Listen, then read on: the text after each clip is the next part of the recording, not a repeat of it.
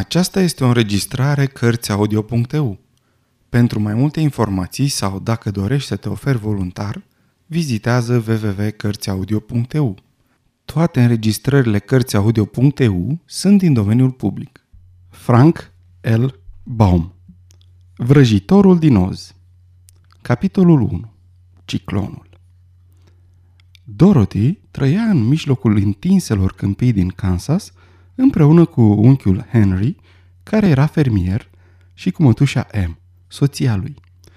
Casa lor era mică, căci lemnul indispensabil pentru construcția acesteia nu prea se găsea în regiune și trebuia adus de foarte mare distanță cu căruța.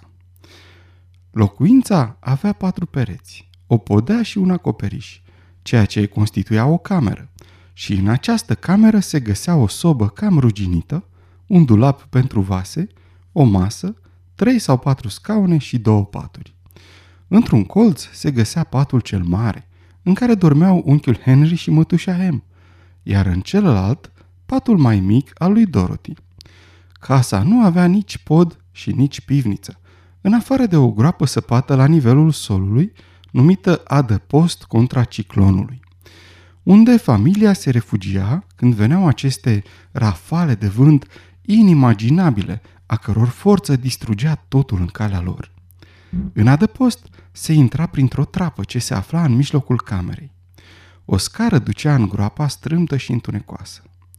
Atunci când Dorothy stătea în pragul casei și privea de jur împrejurul său, nu vedea decât întinsa câmpie monotonă. Nici un copac, nici o construcție nu se ridica pe suprafața acestui peisaj plat care se întindea dincolo de cât puteai cuprinde cu vederea. Soarele arsese pământul atât până îl transformase într-o întindere gri, plină de crăpături minuscule. Nici iarba nu mai era verde, soarele prăjind capătul firelor lungi și preschimbându-le în aceeași culoare cenușie.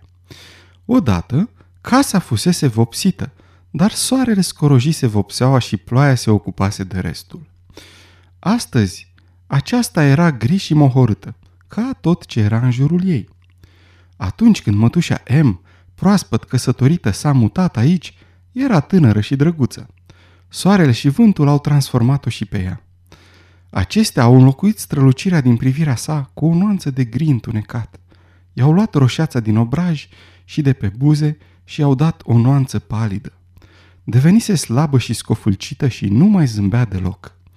Când Dorothy care era orfană, a venit să locuiască cu ei, M era total afectată de râsetele copilului.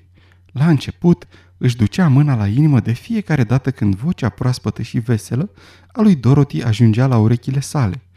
Chiar și în prezent se uita la fată cu mirare, întrebându-se ce putea să o facă pe Dorothy să râdă. Unchiul Henry nu râdea niciodată. Lucra din greu de dimineață până seara și nu știa ce înseamnă fericirea. Și el era posac, din barbă și până în vârful cizmelor lui de om simplu. Avea un aer serios și sever și vorbea puțin. Toto era cel care o făcea pe Dorothy să râdă și o împiedica să devină la fel de posomorâtă ca tot ceea ce o înconjura.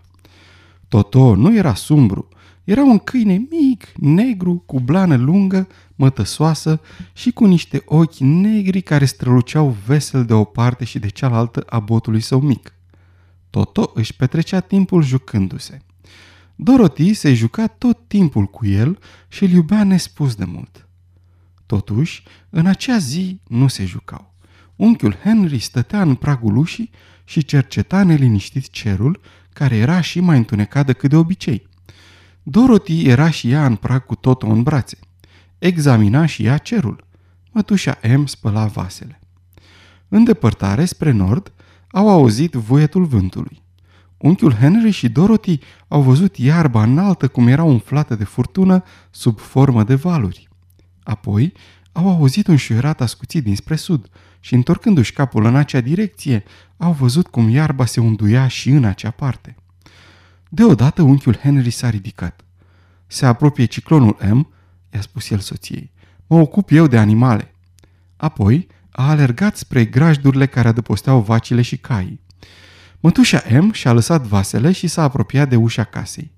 Dintr-o privire și-a dat seama de pericolul ce se apropia. Repede, Dorothy!" a strigat ea. Intră în adăpost!" Toto s-a smuls din brațele lui Dorothy și s-a ascuns sub pat. Fetița a fugit să-l prindă. Mătușa M, îngrozită, a deschis trapa și a coborât spre scară în groapa îngustă și întunecată. Dorothy, după ce l-a prins pe Toto, se pregătea să o urmeze pe mătușa sa. Parcursese deja jumătate din distanță când vântul a scos un zgomot asurzitor. Apoi, casa a început să se zgudie atât de puternic încât Dorothy și-a pierdut echilibrul și s-a trezit culcată la pământ. Atunci s-a întâmplat un lucru ciudat. Casa s-a învârtit de două sau trei ori și s-a ridicat ușor în aer. Dorothy a avut impresia că este într-un balon.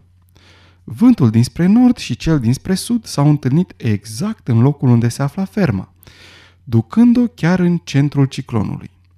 În general, în centrul ciclonului domnește calmul, însă enorma presiune a vântului pe toate fațedele casei a ridicat-o din ce în ce mai sus, până ce aceasta a atins vârful ciclonului.